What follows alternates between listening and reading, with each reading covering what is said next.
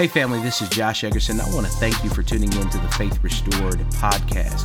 Faith Restored is a local church with a global mission to reach the lost and teach the found. And it's our hope that the word you're about to hear today encourages you, inspires you, and builds your faith. If you'd like to learn more about Faith Restored, you can visit us on our website at faithrestored.church. Now let's go live into this week's message. Genesis chapter 29, beginning at verse number 31. Oh, Lord, we worship you. Oh, you are worthy to be praised. Amen. Genesis chapter 29. I'm reading from the New American Standard Bible. If you don't have a Bible, we brought one to you. It's on the screen. Verse 31. Hear the word of the Lord. It says, Now the Lord saw that Leah was unloved, and he opened her womb, but Rachel was barren. And Leah conceived and bore a son and named him Reuben. For she said, The Lord has seen my affliction. Surely now my husband will love me. Everybody say, Love me. Then she conceived again and bore another son and said, Because the Lord has heard that I am unloved, he has therefore given me this son also. So she named him Simeon. Then she conceived again and bore another son and said, Now this time my husband come attached to me because I have borne him three sons. And therefore he was named Levi. Verse 35. And she conceived again and bore another son and said, This time, everybody say this time I will praise the Lord. And therefore she named him Judah. And she stopped bearing children. I want to draw your attention for the sake of emphasis to verse number 32. She says, And Leah conceived and bore a son and named his name Reuben, for she said, Because the Lord has seen my affliction, surely now my husband will love me. Amen. I want to preach for a little while using as a subject, You're going to love me. Father, thank you for this time. Help us now in Jesus' name. Amen. You're going to love me. Uh, many of us uh, remember that iconic scene, that moment from the stage play later the movie Dreamgirls when Effie White, first played by Jennifer Holliday, then Jennifer Hudson in the screen adaptation, when being notified of a secret vote to put her out of the singing group she founded, told her manager and lover Curtis, and I am telling you, I am not going. I want to let my wife sing it because she, she's singing at the house. But many of us remember that. She told Curtis, Look, I'm not going anywhere. As a matter of fact, I'm staying. And not only am I staying, but while I'm here, you're going to love me. And although we celebrate that iconic and culture shifting musical performance from Miss Holliday and then from Miss Hudson, all of us, while we look and celebrate the scene that Effie White is in, sadly, it paints a picture of our culture because many of us have found ourselves stuck in relationships trying to get people to see the value in us when it was clear that they didn't realize what God had deposited in us. We were trying to get a friend, a significant other, a job, a partnership, a church to realize that there was value in us, but they didn't see it. And because they didn't see it, we were looked past left out, looked over, feeling as if we were unwanted and unworthy because we had to try to convince people who should have loved us to love us.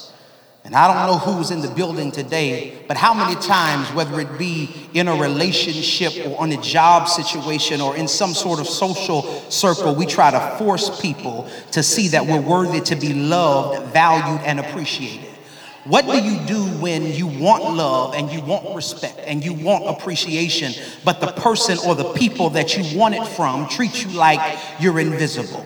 Is there anybody here who's ever had to deal with the reality of rejection? God help me. I know people don't want to be real because we come to church and put our church face on and act like everything is all good and like nobody's ever done us wrong and like every day we wake up is sunshine and everything is good all the time. But the reality is, if you live life long enough, you will have to deal with the reality of feeling unwanted. Sometimes you'll feel unwanted not because of the actions of anybody else, you'll feel unwanted because of the issues and the pain of your past. So you're in a relationship with someone who wants you just fine, but because your daddy didn't want you, or your mother didn't want you, or your grandma told you that you just like your fast mother, you look at other people like they don't want you when in actuality the issue is you don't know how to want yourself. Because whether it's external or internal, at some point all of us will have to deal with the reality of rejection.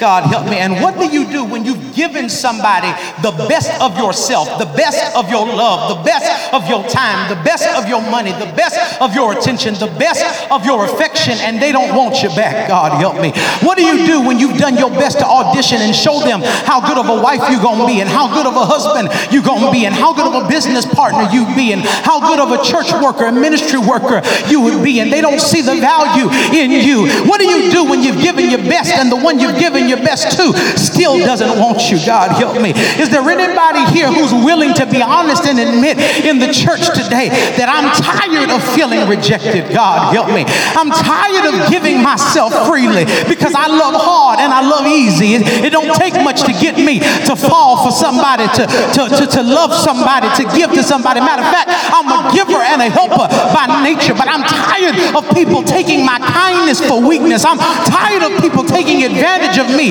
And when I want to be connected, all they want is a transactional situation where I'm giving them all of me and they're not giving me any of them. I'm tired of dealing with rejection.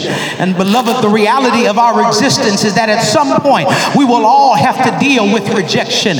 At some point we will all have to deal with the pain of feeling like we are unwanted and unworthy. But even when life forces us to deal with the pain of rejection in our relationships, we can recover when we realize that we have been loved by the Lord all along. God help me, you missed it. People may never see your your value, beloved. They may never treat you like they should. They may never see you as a blessing to their life. But the beauty of your life is that in spite of who doesn't see you, there is a God who knew you before you were in your mother's womb. And even before you knew him, he was crazy about you.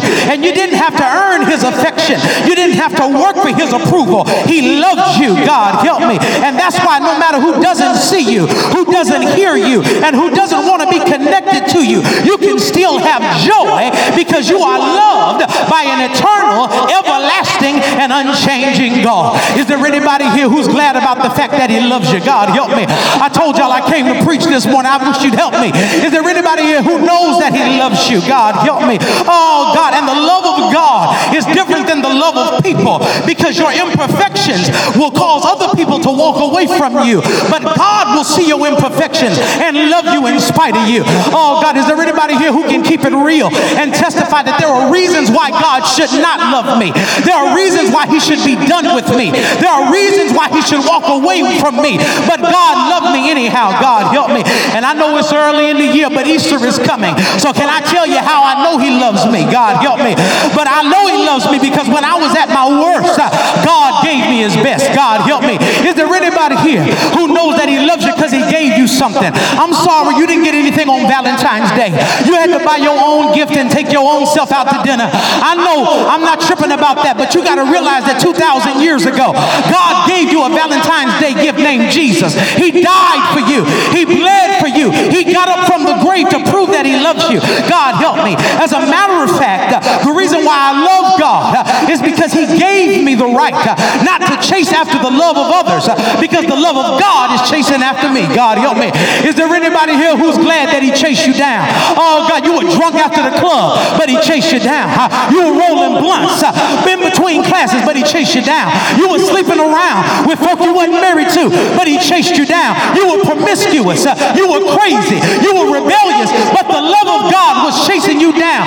You need to shout, not because the police were chasing you, but because the overwhelming love of God was chasing you down. In life, and in love, you will have to deal with the reality of rejection. But you can recover from rejection in your relationships when you realize that you've been loved by God all along. And that's really the conclusion that Leah is coming to in our text. The Bible lets us know that Leah is a mad woman. She's mad because she was forced by her father to marry a man who didn't want her. The Bible says that Jacob went uh, to his uncle Laban's house, and at his uncle Laban at his uncle Laban's house, he saw a woman named Rachel. God help me. Rachel was fine. She was out of this world. She was a bad mama jamma. She was good looking uh, to Jacob, and Jacob wanted her. And so he said, Look, uh, I'll work for you for seven years because I'm broke and I don't got the money to give you a dowry for your daughter. So I'll work for you for seven years to get Rachel as my wife. But the Bible says that at the end of the seven years, Laban got Jacob so drunk and sent him into the bedroom uh, to consummate his marriage. But he didn't put Le- uh, Rachel in the bedroom, he put his sister, her sister, her twin sister, Leah, in the bed next to him. And the Bible says that Leah, we don't know exactly what was wrong with Leah, but the Bible says she wasn't as good looking as Rachel was. And so Jacob consummates his marriage with the woman that he thinks he loves, wakes up the next morning after the liquor has worn off and realizes that it's not the woman that he wanted. And the Bible says that Laban tells him, he says, Look, uh, I know that you wanted Rachel, but technically Leah came out the womb first. And uh, Leah is so ugly that I got to trick somebody into marrying her. I can't get nobody to propose to her. So do me a favor. Uh, if you take Leah uh, and work for me for another seven years, I'll let you marry Rachel tomorrow and you can just work off the rest of your debt. And so that's what happens. The Bible says that Jacob agrees to work another seven years for Laban. Laban, after the agreement is struck and signed, brings Rachel back into Jacob's tent. And so now Leah and Jacob and Rachel are living in the tent together. But the Bible says that Rachel Jacob loves and Leah Jacob despises. Now, he does not despise Leah because she's a bad person. He despises Leah because he's forced now to deal with somebody that he didn't want to get the person that he does want. God help me. Can you see how Leah is feeling now? Leah's living in a house uh, with her sister who she loves, uh, with a husband that she has to share. God help me. Uh, in a situation where she wishes that she could be loved. Uh, but the Bible says that Leah is unloved. And so what Leah does is she tries to have Jacob's babies in an attempt to give Jacob, God help me, uh, get Jacob to love her back. And so Leah then ends up naming her children based on the issues of her relationship with their father. She names them Reuben, Simeon, and Levi, which literally means see me, hear me, hold me. But after each of those children, not only did Jacob refuse to see her and hear her and hold her, but what was worse, Jacob was sleeping with Leah, God help me, but loving somebody else, God help me.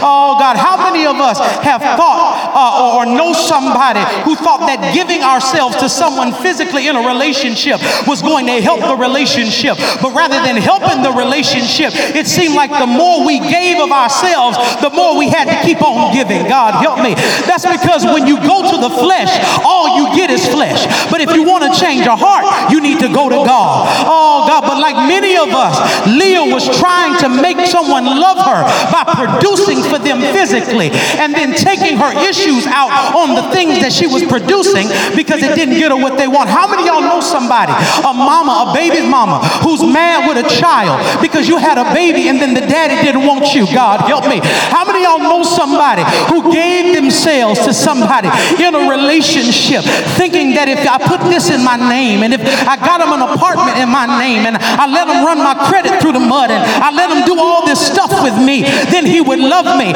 But then you look up and they still don't love you. And now both of y'all credit is jacked up. God, help me. And let me help somebody. Some single mother, some woman who's dealing with bitterness because you had a baby by a man that you wanted to love you and the baby didn't make him do what you thought it would make him do. A baby is not the glue that is going to hold a relationship together. If it was broken before the baby, it'll be broken after the baby. A baby does not constitute a family. Godly marriage is what constitutes a family. If you weren't a family before you had a child, you're not going to be a family after you have a child. But God says, if you give that same energy to me, I promise if you give it to me, you won't leave yourself feeling broken. God, help me. Because how many of you know it's possible for a person to want you physically, but not want to deal with you emotionally? God, help me. Have you ever been there? Have you, oh God, I'm talking to some grown folk now. I know it's kids in the room. Oh, but is there anybody here who can say, I've been there? I've given myself to people physically, but then when I wanted to talk, they just rolled over and went to sleep. I, have given myself to people and they didn't want to deal with me emotionally. Oh God, but God said, I don't just want you, I want all of you. I want to deal with you every way I can. God, help me. Oh God, and so Leah was bitter with her blessings from God because the blessings didn't get her what she wanted from Jacob. And how many of us have been guilty of being blessed and ungrateful? God, help me. Because God didn't bless us with what we wanted. God, help me. How many y'all can testify? You're mature enough now to look back over your life and say, I was blessed, but I was ungrateful. Oh, God, I was blessed, but I was ungrateful. And we fail to appreciate what God is doing for us when we are focused on our dysfunction. But if we can take our attention off of our situation for just a moment, we'll realize that even in the midst of heartbreak and rejection, two things are happening. God help me. Verse 31, look at the text. It says, Now when the Lord saw, somebody say, saw that Leah was unloved, he opened her womb. God help me, you missed it. If you had caught it, you would have shouted. The Bible says that Leah was unloved. Jacob didn't want her. Jacob didn't want to touch her. Jacob didn't want to deal with her. Matter of fact, Jacob was lying with Leah and thinking about Rachel. But the Bible says, in spite of the pain, God help me, two things happened. Number one, God saw. God help me. Oh, God, I don't know who I'm preaching to. Y'all sitting up in here looking at me like I'm crazy. But is there anybody here who can testify that God saw you? God help me. Oh, Lord, you were in pain. You were in bondage. You were rejected. You were tripping. You were crazy. Oh, but God saw you. People were looking at you like you weren't worth nothing, treating you like you weren't worth anything. But God saw you. And the Bible says that while Leah was rejected, God looked at her and saw her in the midst of her rejection. But not only did God see, the Bible says that God opened. God help me. Because God is not the type of God that will see that you're in pain and not do anything about it. God said, I will see that you're rejected. I'll see that you're hurting. I'll see that you're going through, and then I'll open up something in your life. Uh, oh, God, is there anybody here who's here today as proof that God will open up some stuff? God, help me. God opened up a job for you. God opened up a door for you. God opened up a relationship, a connection for you. God opened up heaven for you and poured you out a blessing that you didn't have room enough to receive. Is there anybody here who can testify that not only will God see, but God will open some stuff? Oh, God. God saw and God opened. The Bible says that she had three children Reuben, Simeon, and Levi. See me, hear me, hold me. She named her children based on what she wanted from that man. Looked over blessings because she was missing the point. But at some point in between the third and the fourth child, the Bible says, doesn't tell us how it happened, it tells us that the light clicked on. And she said, This time, I'll praise the Lord. God help me.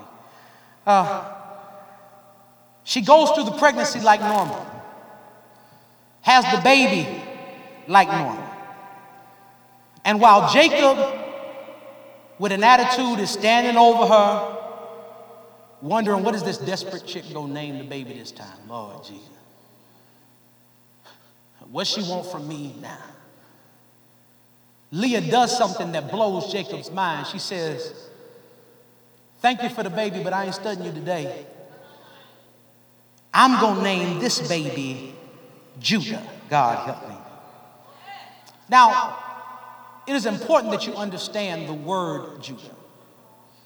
Because Judah does not necessarily mean praise. It is a word that means praise, but that is not the full meaning of the word.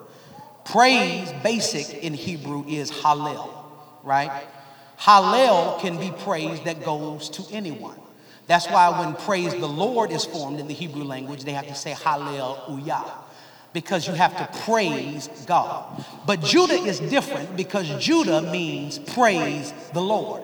Judah is a praise that is reserved specifically for God. So instead of naming the baby Hallel, which could have meant praise Jacob, uh, praise Jacob's daddy, praise my sister, she decides to name him Judah so that nobody can get it twisted.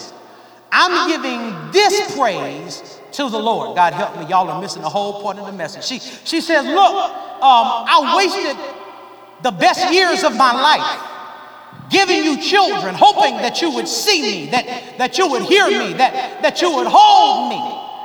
But this time, God help me, I, I'm going to praise the Lord because it was the Lord that brought me from where I was to where I am right now. And somebody needs to understand. I know you're like, Pastor Josh, I thought you were preaching on relationships. I thought that you were going to give us practical principles on how to be successful in interpersonal relationships. And I'm doing that. But the first thing you got to understand is that if you want to be successful in relationship, you got to first be successful in discipleship. God help me. Oh God, you can't have a successful relationship until you've been successful in discipleship. So if you want to become a better lover, become a better worshiper. God, help me. Oh, God, you got to understand. We're preaching on relationships. We're teaching on relationships and marriage and dating and singleness. And you wonder why we press in so hard during praise and worship. It's because I'm trying to get you to see before you can be intimate with a person, you got to learn how to be intimate with God. You got to learn how to press in with God. If you can't press in through worship, through a headache, how you going to make make love to your spouse when you don't feel like it? If you can't lift your hands when you come in the sanctuary because you're not in the mood, how you going to be able to keep your marital duties when you finally get married? And I'm tired of young folk coming to me talking about, I'm ready to be married. I'm ready to be a husband. I'm ready to be a wife. And you a sorry disciple. Leah said, I'm tired, God help me, of looking after people. I'm going to learn how to praise the Lord. God help me. So don't come to me for no premarital counseling if you ain't found your praise yet because I'm sending you back to the starting line. There are some people that think they can love other people and you haven't learned how to love the Lord. But Leah said, Jacob did me dirty. But when Jacob was doing me dirty, God was loving me. Uh, the whole time.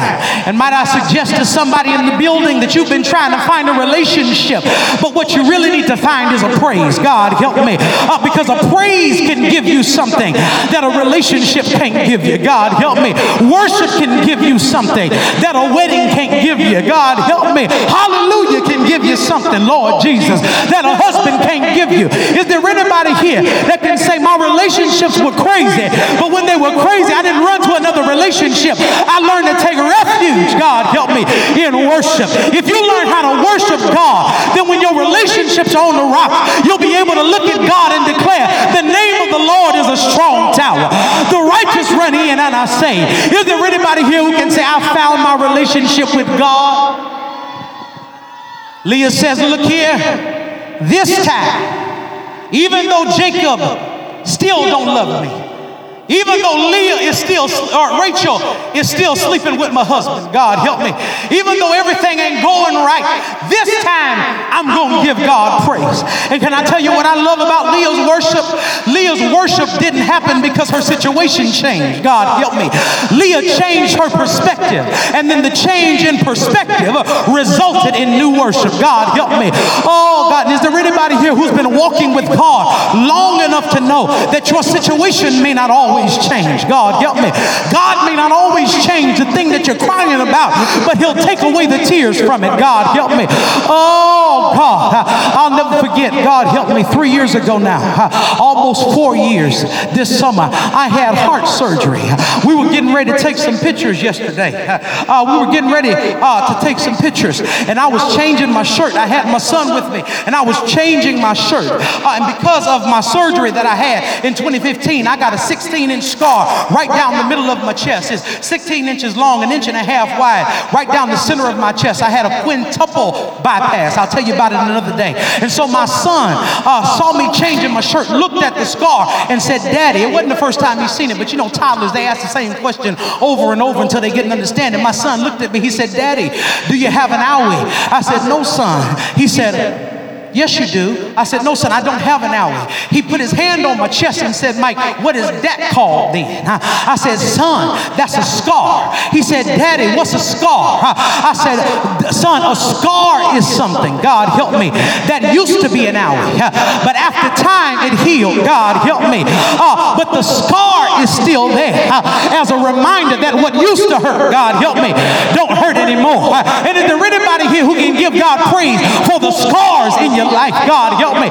For the scars on your heart, for the scars in your relationship, for the scars on your finances, for the scars on your marriage, for the scars on your mental health. But God said, just because you got scars, you're in pain. It's a sign that what used to hurt doesn't hurt anymore.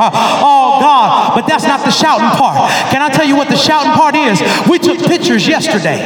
But can I tell you how I spent my Valentine's Day evening? I spent my Valentine's Day evening, as I often do, at home with my wife.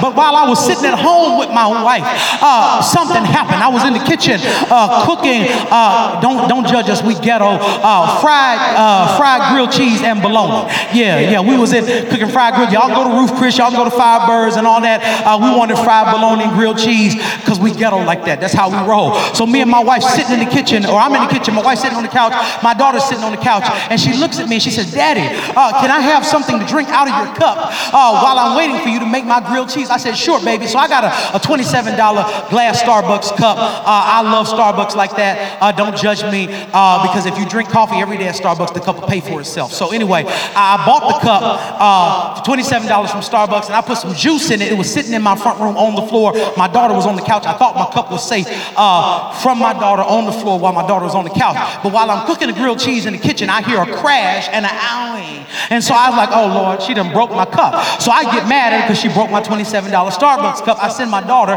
into her room. And she comes out after I send her into her room. She comes out, blood is covering my daughter's foot because she cut herself on the glass on the cup. And so she now has a cup. I got to clean off the wound, put a band aid on it, put some peroxide on it, put some neosporin on it. But I was freaking out on the inside. I was cool, calm, and collected because I'm daddy on the outside. But on the inside, I was like, ah! Ah! Every time she moved the leg, the blood would squirt. I was, ah! But on the outside, I was cool, calm, and collected because I'm daddy. So I put the bandage on my daughter. Fast forward to Saturday, we're taking pictures. I explained to my son that a scar means what used to hurt doesn't hurt anymore. My daughter looks down at her band aid and says, So, daddy, after a little while, the owie that I got on Thursday ain't gonna hurt anymore? I said, Yes, baby. She said, Are you sure? I said, Yes, baby, because I had an owie right here, and the owie that I had don't hurt anymore. God will use your scar scars. God help me to encourage somebody that's wounded right now. God help me. You were wondering why you went through it. God help me. You were wondering why you had to go through it. God did it so that you could tell somebody that what used to hurt, God help me, won't hurt anymore. Uh, so Leah says that even when I don't have Jacob, I still got God. So I'm going to praise. Lord, help me. I'm going to praise the Lord. I wish I had a voice. So Leah says, I, I, I got to quit. I got three and I'm through. Uh, three reasons why Leah decided to praise the Lord. Number one, it's on the screen. Because when Jacob rejected me, God provided me with reasons to rejoice. I had a conversation with Leah. I, had, I didn't understand that. I said, Leah, can you break that down for me? Help me understand what you mean by when Jacob rejected you, God provided you with reasons to rejoice. She said, Look, uh, if you read your Bible, preacher, you'll see that every time I had a baby, I said, God did it. But then I started talking about Jacob. God was doing something for me, even when I didn't realize it, because I was focused on my rejection. God help me. And God wants you to know that if you stop focusing on people, you'll realize that in spite of your pain, God has been keeping you. God help me the entire time. God help me. If you stop focusing on the fact that they don't appreciate your value at work and they don't pay you what you're worth, you'll be able to rejoice over the fact that every bill still been paid. You still got groceries in your refrigerator, still got gas in your car, still got cell phone and Wi-Fi. God help me. Y'all ain't saying nothing to me. You are blessed even though people don't appreciate you. And God will give you reasons to rejoice if you readjust the picture. God help me.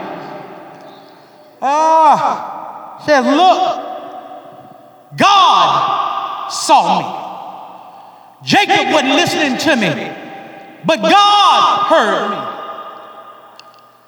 Jacob wouldn't touch me unless we were being physically intimate.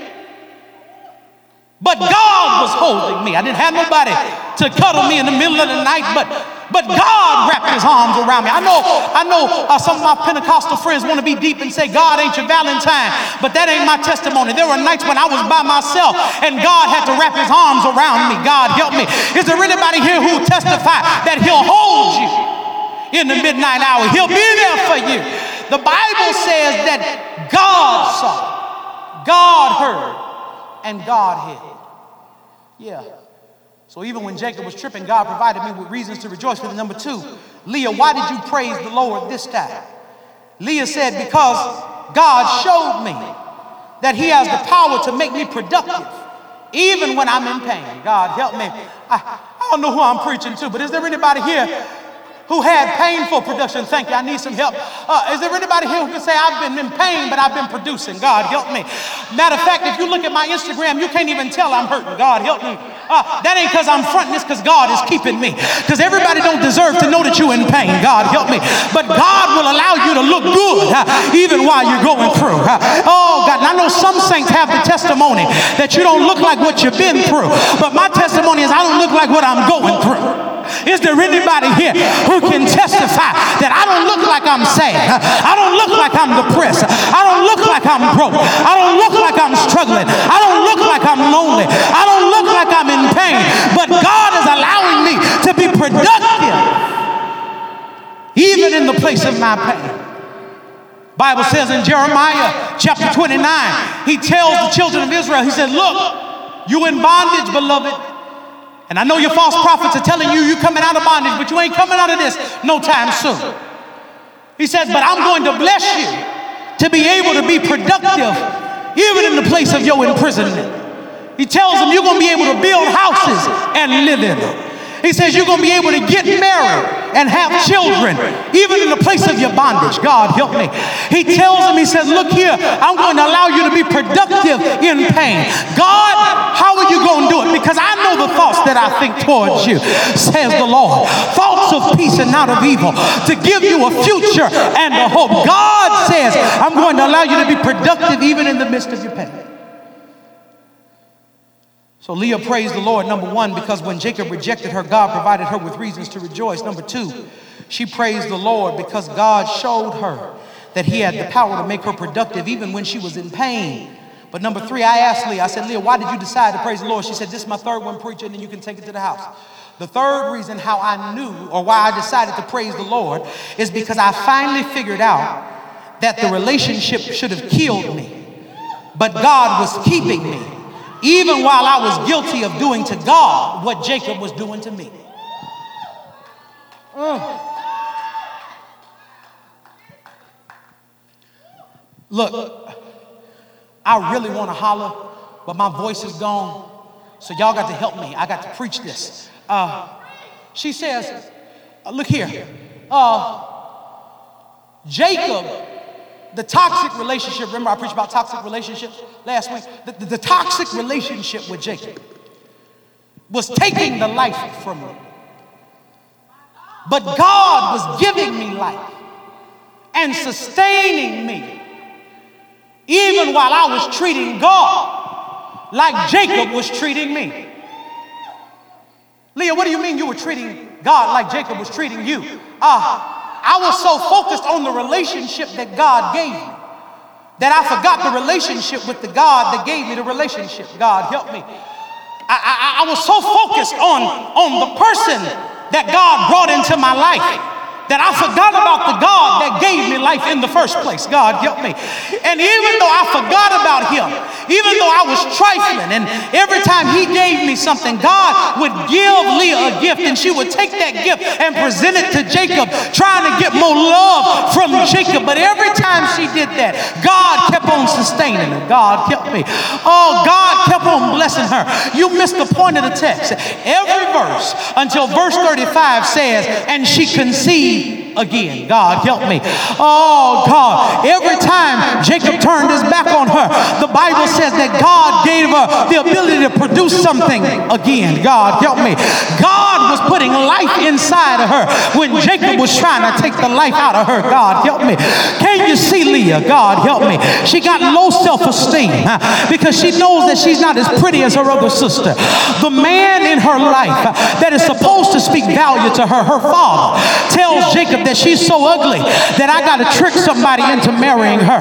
So she's already got low self esteem going into the marriage. But somewhere along the line, the Bible says that God cuts the lights on for Leah and she realizes uh, that I didn't just find God, uh, but God was always there. God help me. And if a single person today uh, would realize that you're not single, but you're in a relationship with a holy God, if a married person today would realize that even when your spouse is tripping, you can have a love affair with the lover of your soul. Oh God, you would understand that you don't have to settle for trying to convince somebody to love you. And while you're telling that loser, that liar, that ignorant person that can't see you, like Effie White, you're gonna love me. God is looking down from heaven saying, When are you gonna love me? God help me. You singing to him, but God is singing over you. You need to love me. And I'm going to keep allowing you to get into relationships with people who don't see your value until you learn how to see the value in me. God help me. So it ain't you telling your lovers you're going to love me. But I got a from heaven today to tell somebody in the building God said, and I'm telling you, I'm not going. God help me. I don't care how trifling you are. I'll never leave you nor forsake you. I'm telling you, I'm not going. I don't care how bad you look over me, how crazy you treat me, how hard it is. You're going to love me. God, help me. Oh, God. God said, I don't care what you've been going through. You've got a lover named Jesus who will see the value in you, who saw it from the beginning. God, help me. And you ain't got to give him nothing for him to see you. You ain't got to take him on no date, fellas. You ain't got to buy him no flowers. You ain't got to purchase no gifts. You ain't got to give him your body, ladies. He says, All I want you to do is love me back. God, help me. As a matter of fact, give me your body, but not like you give it to them. Romans 12, 1. I beseech you, therefore, brethren, by the mercies of God, that you present your body. God, help me. You ain't got to strip for me, but strip for me. Colossians says, lay aside every weight. God, help me. And the sin that so easily besets you. God says, you ain't got to do for me what you do for them to get them to love you. But I love you anyway. Come unto me. God, help me. Y'all ain't feeling me in here. But I'm going to preach myself happy. Come unto me, all you who labor and are heavy laden. If you're tired of running around in circles, if you're tired of giving yourself to people who don't appreciate you, if you're tired of running around on an emotional roller coaster, God says uh, you can love me uh, and I'll take away your pain. Uh, oh, God, is there anybody here who's been loved by God? As a matter of fact, that's why I'm here right now because I've been loved by God. God, help me. I've been loved by a lover who loves me the best. God, help me. Is there anybody here who can testify that can't nobody do me like Jesus?